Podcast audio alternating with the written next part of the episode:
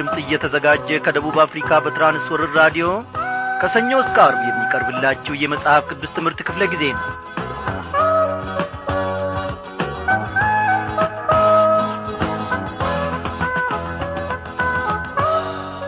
ክቡራን አድማጮቼ እንደምን አመሻችሁ? እግዚአብሔር አምላካችን ለዘላለም እየተመሰገነ ይሁን። ዛሬም ደግሞ ፈቃዱ ሆነና እነሆ በዚህ መልኩ በፊቱ ሰብስቦናል ዛሬም ተከታታዩን የያዕቆብን መልእክት ጥናታችንን እንቀጥላለን። እግዚአብሔር ለእኔና ለእናንተ ታላቅን ነገር በዚህ ቃሉ ውስጥ እንደሚያደርግ እኔ አምናለሁ ወገኖቼ። በእውነት ጌታ መንፈስ ቅዱስ እኔ በዚህ ባለውበት ስፍራ ቁጭ አድርጎ ይናገረኛል ያስተምረኛል ይገስጸኛል እናንተንም እንደዚሁ እንደሚመክራችሁ እንደሚገስጻችሁ ቅን የሆነችውን መንገዱን ደግሞ እንደሚያሳያችሁ አምናል። እግዚአብሔር ይባርካችሁ። በያላችሁበት ስፍራ ሆናችሁ እንግዲህ ይህንን የራዲዮ መልእክታችንን ለማዳመጥ የቀረባችሁትን ሁሉ እግዚአብሔር ከጸባወቱ ይባርካችሁ እያልን ድንቅ የሆነውንና መካሪውን ጌታችንን በዚህ ዝማሬ እስቲ አብረን እናሞጋግሳለን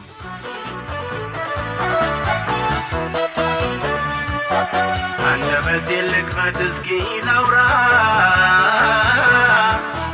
ያደረግልኝን በየተራ ማልጄ ልነሳ ላክብር። ሞገስ አገኘውኝ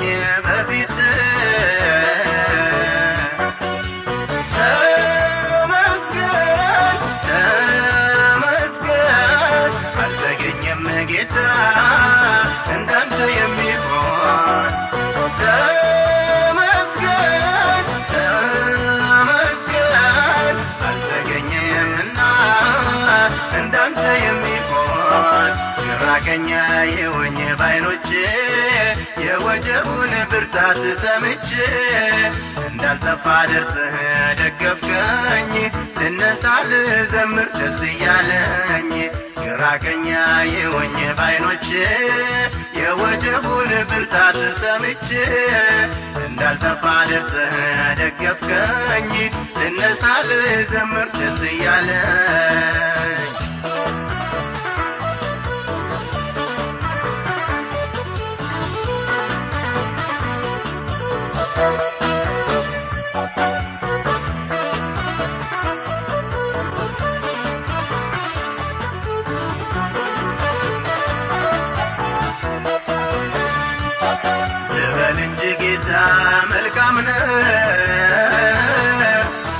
ከፍ ከፍ ማድረግ ልማድ። እስካሁን አለሁኝ በቤት።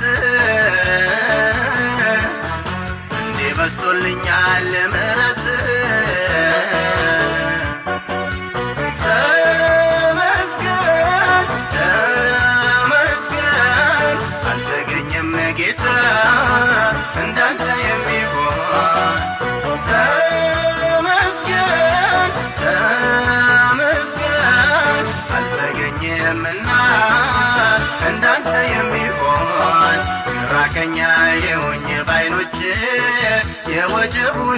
ብርታት ሰምቼ እንዳልጠፋ ደርሰህ ደገፍከኝ ልነሳ ልዘምር ደስ እያለኝ ግራቀኛ የሆኝ ባይኖቼ የወጀቡን ብርታት ሰምቼ እንዳልጠፋ ደርሰህ ደገፍከኝ ልነሳ ልዘምር ደስ እያለኝ። እግዚአብሔር ስለዚህ ዝማሬ ለዘላለም ይክበር ይመስገን። በእውነት ወንድማችን ተከስተ በትላንትናውም ምሽት ክፍለ ጊዜ ጥናታችን በዝማሬ አገልግሎናል። ዛሬም እንዲሁ። እስቲ እናንተ በያላችሁበት አብዝቶ እግዚአብሔር ይባርክ በሉት። እግዚአብሔር ይባርካቸው። እንግዲህ ዛሬም ያው ትላንትና ከትላንት ወዲያም ባለፉት ጊዜያትም ጀምረ ነው የነበርነውን የያዕቆብን መልእክት ጥናታችንን እንቀጥላለን ማለት ነው። በማስቀደም ግን እስቲ በጸሎት በእግዚአብሔር ፊት ለጥቂት ደቂቃዎች እንቆይ። አምላካችን ታዳጊያችን እግዚአብሔር ሆይ እናመሰግንሃለን እኖ በየቀኑ ደግሞ በያለንበት ስፍራ ደርሰ ታጽናናናለ በቃልህ ደግሞ እንድንበረታ በቃልህም እንድናድግ እግዚአብሔር አምላካችን ሆይ መንፈስ ቅዱስ አስተማሪውን እየላክ ደግሞ መሆን የሚገባንን ማድረግ የሚገባንን መተው የሚገባንን ፈቃድህን ታስታውቀናል። ለልባችን መልካም ምክርን የምትተው ለልባችን መልካም ምክርን የምትሰውር እንዳንተ ያለ አምላክ ማን ነው? እነሆ ወጀቡን ጸጥታ አደርጋለ። እግዚአብሔር አምላካችን ሆይ ከፊት ለፊታችን እያለፍክ መራመድ ማለፍም የሚገባንን መንገድ ሁሉ እያሳወከን እግዚአብሔር ሆይ በየዕለቱ ብቻ አይደለም በየሰዓቱ ብቻም አይደለም በየደቂቃውም ብቻ አይደለም በየሰኮንዱም ጭምር እነሆ ትመራናለ እግዚአብሔር አምላካችን ሆይ ምሪትህ ለዘላለም ነው ቅን ነው ግራና ቀኝ የለውም። እግዚአብሔር ሆይ እውነተኛና ትክክለኛ ዳኛ እውነተኛና ትክክለኛ ታማኝም አባት እንዳንተ ማንም የለም። እግዚአብሔር አምላካችን ሆይ ነፍሳችን ለዘላለሙ አንተን ታምናለች።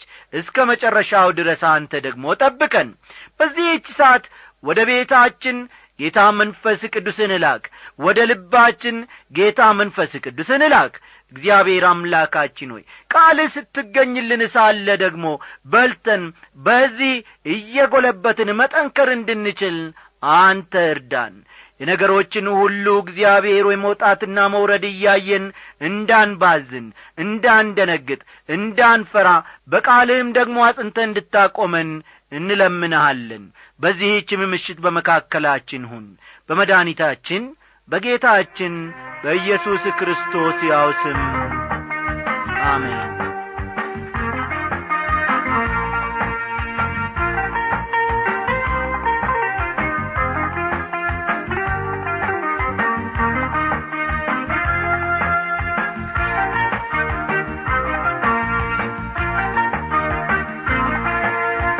ውድ አድማጮቼ ባለፈው ክፍለ ጊዜ ጥናታችን እግዚአብሔር ሰውን በክፉ አይፈትንም በሚለው ንዑስ ርዕስ ላይ ተንተርሰን ጌታ መንፈስ ቅዱስ ያስተማረንን ብዙ ቁም ነገሮችን ማትረፋችን የሚታወስ ነው።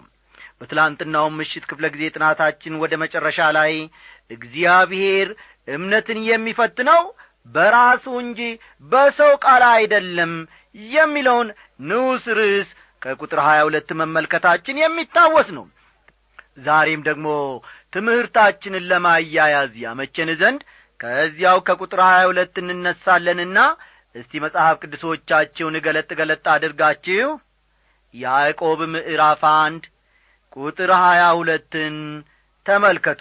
ያዕቆብ ምዕራፍ አንድ ቁጥር ሀያ ሁለትን አውጡ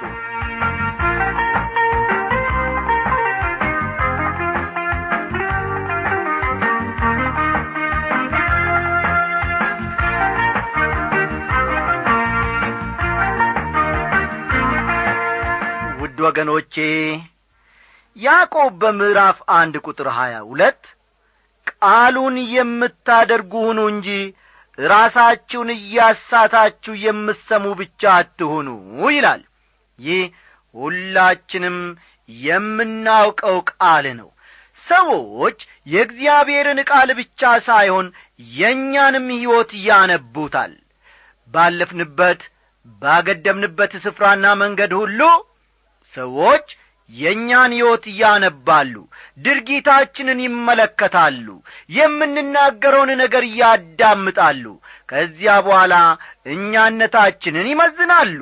ስለሆነም በእግዚአብሔር ቃል መሠረት መኖራችን በጣም እጅግም አስፈላጊ ነው ማለት ነው። ሰዎች ሁሉ የሚያውቁትና የሚያነቡት በልባችን የተጻፈ መልእክታችን እናንተ ናችሁ እናንተም ይላል ሐዋርያ ጳውሎስ በያው እግዚአብሔር መንፈስ እንጂ በቀለም አይደለም ሥጋ በሆነ ጽላት እንጂ በድንጋይ ጽላት ያልተጻፈ በእኛም የተገለገለ የክርስቶስ መልእክት እንደሆናችሁ የተገለጠ ነው ሲል ይናገራል። ሁለተኛ ቆሮንቶስ ምዕራፍ ሦስት ቁጥር ሁለትና ሦስትን መመልከት ይቻላል። ዓለም መጽሐፍ ቅዱስን ላያነብ ይችላል የኔና የእናንተን ሕይወት ግን በየዕለቱ በትክክል ያነባዋል። አበበ ምን አለ? አበበ ምን አደረገ? ይላል። በዓለም ላይ ብዙ መጻሕፍት ተጽፈዋል። ይሁን እንጂ የእግዚአብሔርን ቃል የተለየ የሚያደርገው ሙሉ ትኩረታችንን በመጠየቁ ነው። እንደ ሌሎች መጻሕፍት እንድናነበው ብቻ ሳይሆን ያነበብነውን ሥራ ላይ እንድናውልና እንድንተረጉመው የሚጠይቅ መጽሐፍም ጭምር ነው መጽሐፍ ቅዱስ። ለዚህ ነው ያዕቆብ ቃሉን የምታደርጉ ሁኑ እንጂ ራሳችሁን እያሳታችሁ የምትሰሙ ብቻ አትሁኑ የሚለው። አንድ ጊዜ የተወሰኑ ሰዎች ወደ ጌታ ኢየሱስ ክርስቶስ ይመጡና የዘላለምን ሕይወት እንድንወርስ ምን እናድርግ ብለው ይጠይቁታል ኢየሱስም ሲመልስ የእግዚአብሔር ፈቃድ እርሱ በላከው እንድታምኑ ነው ሲል ይመልስላቸዋል።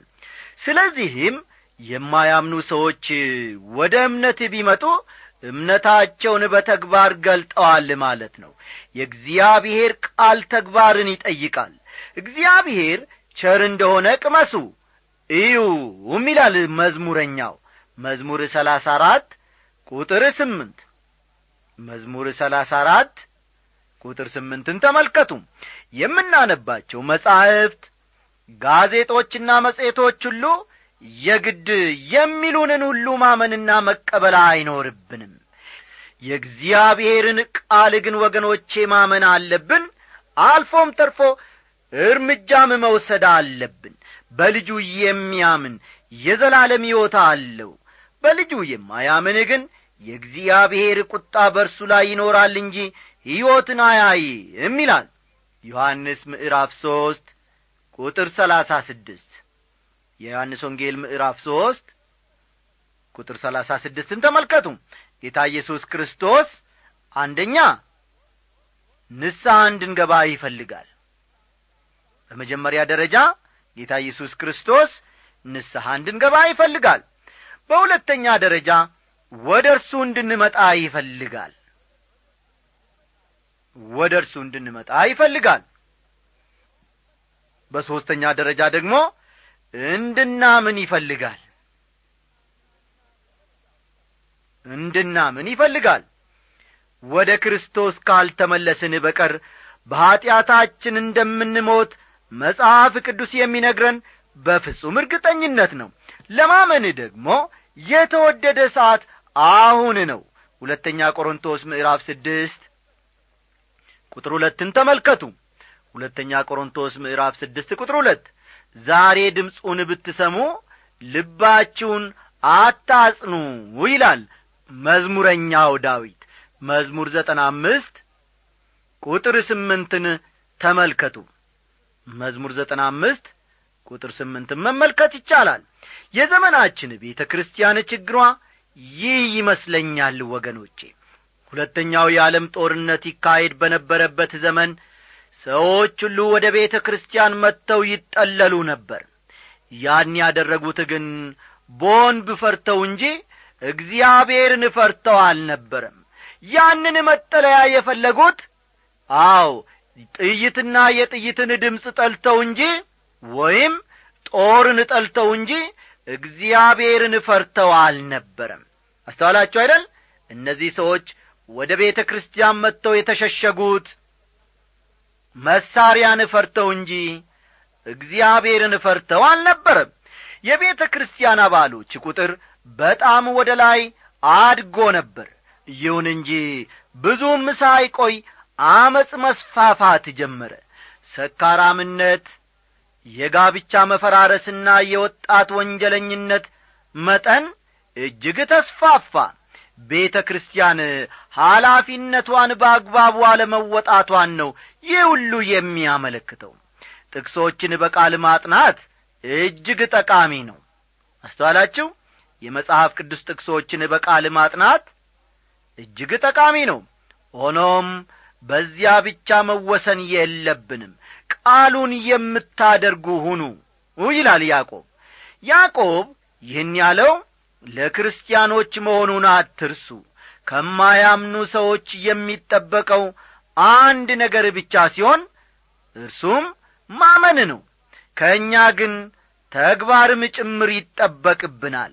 ቃሉን የምታደርጉ ሁኑ እንጂ ራሳችሁን እያሳታችሁ የምትሰሙ ብቻ አትሁኑ የሚለው እኛ እናምናለን የምንለውን ለማሳሰብ ፈልጎ ነው የእግዚአብሔርን ቃል መስማታችን ወደ ተግባር እንጂ ወደ ከንቱ ሃይማኖታዊ ሥርዓትና ወግ አጥባቂነት እንዲመራን አይገባም። የቃሉ ዓላማ እኛን ወደ ተግባር ማምጣት ነው። የእኛን ሕይወት መለወጥ ነው።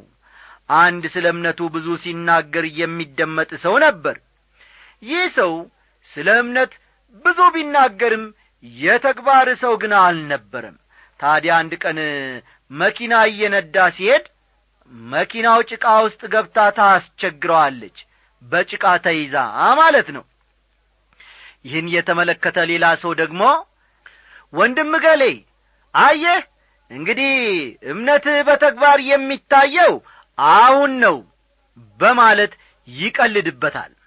ወገኖቼ እምነት ወደ ፊት እንድንገሰግስ ሊያደርገን ይገባል እንደዚያች መኪና ጭቃ ውስጥ ገብተን ወደ ፊት ወይም ወደ ኋላ መንቀሳቀስ የማንችል ሰዎች ልንሆን አይገባንም።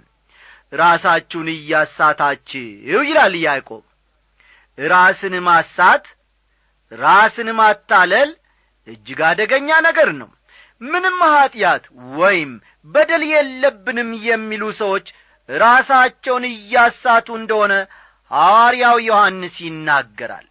አንደኛ ዮሐንስ ምዕራፍ አንድ ቁጥር ስምንት። አንደኛ ዮሐንስ ምዕራፍ አንድ ቁጥር ስምንትን ልብ ይሏል። ለኀጢአታችን የተለያየ ስምና ምክንያት እየሰጠን ቅዱስ ልናደርገው እንሞክራለን። ይህ ደግሞ ወደ አስከፊ ውድቀት ነው የሚመራን። ቁጥር ሀያ ሦስትን ተመልከቱ። ቃሉን የሚሰማ የማያደርገውም ቢኖር የተፈጥሮ ፊቱን በመስታወት የሚያይን ሰው ይመስላል ይላል። መስታወት ራሳችንን ያሳየናል። መስታወት የእግዚአብሔር ቃል ምሳሌ የሆነውም ያለ ምክንያት አይደለም። አስተዋላችሁ? መስተዋት የእግዚአብሔር ቃል ምሳሌ ነው። ምክንያቱም ምንም ሳይደብቅና ሳይሸፋፍን ትክክለኛ ማንነታችንን ያሳየናልና ነው። የተለያዩ የአብርሃም ሊንከንን ስዕል የተመለከታችሁ ሁሉ እንደምታስታውሱት ፊቱ ላይ ብጉር ነበረበት። ታዲያ አንድ አርቲስት የሊንከንን ስዕል ለመሳል ብዙ ጥረት ካደረገ በኋላ ምንም ብጉር የሌለበት ንጹሕ አድርጎ ያሳየዋል። ይህን የተመለከተ አብርሃም ሊንከን ግን ትክክለኛ መልኬን እንድታሳየኝ ነው የምፈልገው ይለዋል። ለዚህ ሰዓሊ አዎን ወገኖቼ ትክክለኛና እውነተኛ መልካችንን ማየት ይኖርብናል። መስተዋት ምንም ሳይደብቅ ትክክለኛ መልካችንን ያሳየናል። የእግዚአብሔር ቃልም እንዲሁ ምንም ሳይደብቅና ማንንም ሳይፈራ እውነተኛ ማንነታችንን ያሳየናል። ቁጥር አራትን ተመልከቱ ራሱን አይቶ ይሄዳልና ወዲያውም እንደምን እንደሆነ ይረሳል ይላል። ያዕቆብ ቁጥር አሥራ ዘጠኝ ላይ ሰው ሁሉ ለመስማት የፈጠነ ለመናገርም የዘገየ ይሁን በማለት ለተናገረው ማብራሪያ እየሰጠ ነው። በዚህ ክፍል ውስጥ እዚህ ላይ ትኩረት የሰጠው በመስተዋት ራሳችሁን ስታዩ በጥድፊያ ወይም በችኰላ አይሁን ለሚለው ነው። ለመስማት የፈጠነ ማለት ሙሉ ትኩረታችንን ሰጥተን የእግዚአብሔርን ቃል በጥንቃቄ ማድመጥ ማለት ነው። ተመልከቱ። ለመስማት የፈጠነ ሲል ሙሉ ትኩረታችንን ወይም ልባችንን ሰጥተን ሙሉ ልባችንን ሰጥተን የእግዚአብሔርን ቃል በጥንቃቄ ማድመጥ እንዳለብን ሲያመለክት ነው። ቃሉን የምትሰሙት እግረ መንገዳችሁን ወይም በጥድፊያ አይሁን ለማለት ነው ያዕቆብ ይህን የሚናገረው። ቃሉን የሚሰማ ሆኖም በተግባር የማያውለው ሰው ያለው የመጽሐፍ ቅዱስ እውቀት የትም አያደርሰውም። ማስተዋላችሁ ቃሉን የሚሰማ። ነገር ግን በተግባር የማያውለው ሰው ሊኖረው የሚችለው የመጽሐፍ ቅዱስ ዕውቀት የትም አያደርሰውም። ልክ በችኰላ ፊቱን በመስታወት እንደሚያይ ሰው ነው የሚሆነው። ራሱን አይቶ ይሄዳልና ወዲያውም እንደምን እንደሆነ ይረሳል ይላል። ሙሉውን መጽሐፍ ቅዱስ ማንበብና ማጥናት አለብን ወገኖቼ አስተዋላችሁ አይደል? ሙሉውን መጽሐፍ ቅዱሳችንን ማንበብና በደንብ ማጥናት አለብን። ደስ የሚሉንን ጥቅሶች ከዚህና ከዚያ እየመረጡ ማንበብ መጽሐፍ ቅዱስን ማንበብ ወይም ማጥናት ሊሆን አይችልም። ምን እንደሆንና በምን ሁኔታ ላይ እንዳለን ቁልጭ አድርጎ ራሳችንን የሚያሳየን የእግዚአብሔር ቃል ነው ለምሳሌ አንድ ሰው ታሞ ሆስፒታል ሄዷል እንበል። ዶክተሩ በሽተኛውን በኤክስሬይ ወይም በራጂ መረምርና የነቀርሳ በሽታ ወይንም ካንሰር እንዳለበት ይነግረዋል። ታዲያ ያ ሕመምተኛ ዶክተር ግድ የሎትም በኤክስሬይ ወይም በራጅ ትክክለኛነት አላምንም በሽታዬን ለመርሳት እሞክራለሁ ያኔ ጥሎኝ ይሄዳል ቢል ምን ታስባላችሁ? እንደዚያ በማድረግ የሞቱ ሰዎችን አውቃለሁ በሽታቸውን ችላ በማለት ማለቴ ነው። የነቀርሳ በሽታ እንዳለብኝ አሉ ዶክተር መጊ አንድ ጊዜ ሲናገሩ። የነቀርሳ በሽታ እንዳለብኝ ሐኪሙ በነገረኝ ጊዜ ሳልውል ሳላድር ወዲያውኑ ነበር ሕክምና የጀመርኩት። ወገኖቼ መጽሐፍ ቅዱስን ስታነቡ እንደ መስታወት ራሳችሁን ሊያሳያችሁ ይችላል። የሚያሳያችሁን ተቀበሉ እንጂ ችላ አትበሉ። እንደዚያ ካልሆነ የሚመጣውን ነገር መቀበል ኃላፊነቱ የእናንተ ይሆናል በማለት የበኩላቸውን ምክር በአንድ ወቅት መለገሳቸውን አልረሳውም። ሐኪም አንድ በሽታ እንዳለባችሁ ሲነግራችሁ ሕክምና ባታደርጉ ኃላፊነቱ የማን ሊሆን ነው? መቼም ኃላፊነቱ የሐኪሙ እንደማይሆን ግልጽ ነው። አንድ ዳግም የተወለደ ክርስቲያን የእግዚአብሔርን ቃል ሲያነብ ራሱን ሊያሳየው ይችላል። አየህ በመንፈሳዊ ሕይወትህ አላደክም የቀደመ ፍቅርህንም ትተሃል በማለት የእግዚአብሔር ቃል ሊናገረውና ሊወቅሰው ይችላል እግዚአብሔር ማንነቱን የሚገልጽልን በቃሉ አማካኝነት ነው። አስተውሉ ወገኖቼ ለእኔና ለእናንተ እግዚአብሔር ማንነቱን የሚገልጸው በቃሉ አማካይነት ነው። ወደ ራሱ የሚጠራንም በቃሉ አማካይነት ነው። የእግዚአብሔር ቃል ጒለታችንን ጠማማነታችንን አመፃችንን ያሳየናል እኛ ግን የሚያሳየንን ነገር መርሳት የለብንም። በጥድፊያ ፊቱን በመስተዋት እንደሚያይና ወዲያው እንደሚረሳው ሰው መሆንም የለብንም። የእግዚአብሔር ቃል ሕያውና የሚሠራም ሁለት ማፍ ካለው ሴፍ ሁሉ ይልቅ እየተሳለ ነው። ነፍስንና መንፈስንም ጅማትንና ቅልጥምንም እስኪለይ ድረስ ይወጋል። የልብንም ስሜትና ሐሳብ ይመረምራል ይላል ዕብራውያን ምዕራፍ አራት ቁጥር አሥራ ሁለትን ተመልከቱ። ዕብራውያን አራት ቁጥር አሥራ ሁለት ቃሉ በጥልቅኛነታችን ጓዳ ጐድጓዳ ውስጥ የተደበቀ ድካማችንን ሁሉ ይገልጣል። በብዛት በመሰራጨት በብዙ ቋንቋዎች መጽሐፍ ቅዱስን የሚያክለው የለም። ሆኖም ትክክለኛ የሰዎችን ማንነት የሚያሳይ በመሆኑ የሚጠሉትም የዚያኑ ያክል ብዙዎች ናቸው። የእግዚአብሔርን ቃል ስናነብ ወይም ስንሰማ አንዳንድ ሰዎች ትዝ ይሉናል። ይህ ቃል የሚያስፈልገው ለገሌ ወይም ለገሊት ነበር እንላለን። እናንተስ እንደዚያ ብላችሁ አታውቁምን? ይሁን እንጂ ወገኖቼ ቃሉ ትክክለኛ የራሳችንን ምስልና ያለንበትን ሁኔታ ነው የሚያሳየን። ቁጥር አምስትን ተመልክተን የዛሬው የመጨረሻ ክፍላችን እናደርጋለን። ነገር ግን ነጻ የሚያወጣውን ፍጹሙን ሕግ ተመልክቶ የሚጸናበት ሥራንም የሚሠራ እንጂ ሰምቶ የሚረሳ ያልሆነው በሥራው እየተባረከ ነው ይላል። ተመልክቶ ማለት ማስተዋልንና በጥንቃቄ ማየትን ነው የሚያመለክተው ነጻ የሚያወጣውን ሕግ ሲል ስለ ሙሴ ሕግ ሳይሆን ስለ ጸጋ ሕግ ነው እየተናገረ ያለው።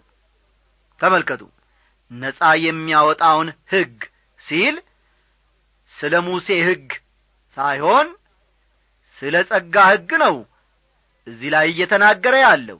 እዚህ ላይ ያዕቆብ ስለ ሕግ ሲናገር ጳውሎስ በሚናገርበት ዐይነት እንዳልሆነ መጤን ወይም ደግሞ መስተዋል አለበት። ጳውሎስ ሕግ ሲል የሙሴን ሕግ ማለቱ ነው።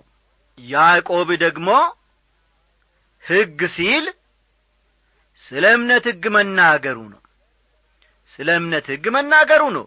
በብሎይ ኪዳን ሕግ ውስጥ ፍቅር መኖሩ እውነት ነው። በአዲስ ኪዳን ያለው ፍቅርም ሕግ አለው። ልጁ አርነት ቢያወጣችሁ በእውነት አርነት ትወጣላችሁ ይላል ዮሐንስ ስምንት ሰላሳ ስድስት። ከዚህም በተጨማሪ ጌታ ኢየሱስ ብትወዱኝ ትእዛዜን ጠብቁ ብሏል። ዮሐንስ አሥራ አራት ቁጥር አሥራ አምስት። ጳውሎስ ደግሞ ከእናንተ ከእያንዳንዱ የአንዱን ሸክም ይሸከም እንዲሁም የክርስቶስን ሕግ ፈጽሙ አለ። ገላትያ ምዕራፍ ስድስት ቁጥር ሁለት። የማንን ሕግ ፈጽሙ ነው ጳውሎስ የሚለው የክርስቶስን ሕግ ነው። ዮሐንስ በመልእክቱ ትእዛዛቱን ልንጠብቅ የእግዚአብሔር ፍቅር ይህ ነውና ይላል።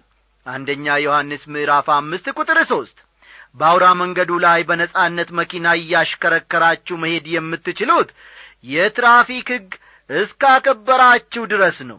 በክርስቶስ ውስጥ እስከ ኖርን ድረስ ነጻነት አለን። እውነተኛ ነጻነት ማለትም ይኸው ነው። ክርስቶስን የምንወድ ከሆነ ትእዛዙንም እንጠብቃለን። ትእዛዛቱን ከባዶችና አስጨናቂዎች አይደሉም። ነጻ ስለሆን ሕጉን የመተላለፍ መብት አለን ማለትም አይደለም። አስተዋላችሁ? ነጻ ስለሆን ሕጉን የመተላለፍ መብት አለን ማለት አይደለም። እንደ ፈለግን እንሆናለን ማለትም አይደለም። እንግዲህ በሰማነው እውነት እንድንኖር እግዚአብሔር እያንዳንዳችንን ይርዳል ደህና የጠላቴን ራስ ቀጥቅጠን ከመንጋጋው ምን ነጥቀን ቅዱስ ደምህን አፍሰን ለሞት ልጅ ሕይወት ሰጠን ታላቁን ፍርድ አንደኛለው አሁንም መስናት እሻለን በጊዜውም አረ ጊዜውም በትምህርት ሰንቼ ቆሜ ፊትህን ለማየት ጓጓለሁ ሩጫዬን ፈጽሜ ስለዚህ ፈቃድ የሆነልኝ ውድ አባቴ በሰላም በጤና አርሰኝ ከቤቴ ስበጠበት መክረኸኛል ስተክት አጽናንተኸኛል ባቆስልህም ወደኸኛል ዛድር ተሸክመኸኛል እስከ ዛሬ ችለኸኛል ቅዱስን አቁሞኛል። በጊዜውም አለ ጊዜውም በትምህርትን ችቆሜ ፊትህን ለማየት ጓጓለሁ ሩጫዬን ፈጽሜ ስለዚህ ፈቃደ የሆነልኝ ውድ አባቴ በሰላም በጤና አድርሰኝ ከቤቴ። ስበጠበት መክረኸኛል ስተክት አጽናንተኸኛል ባቆስልህም ወደኸኛል። ዛድር ተሸ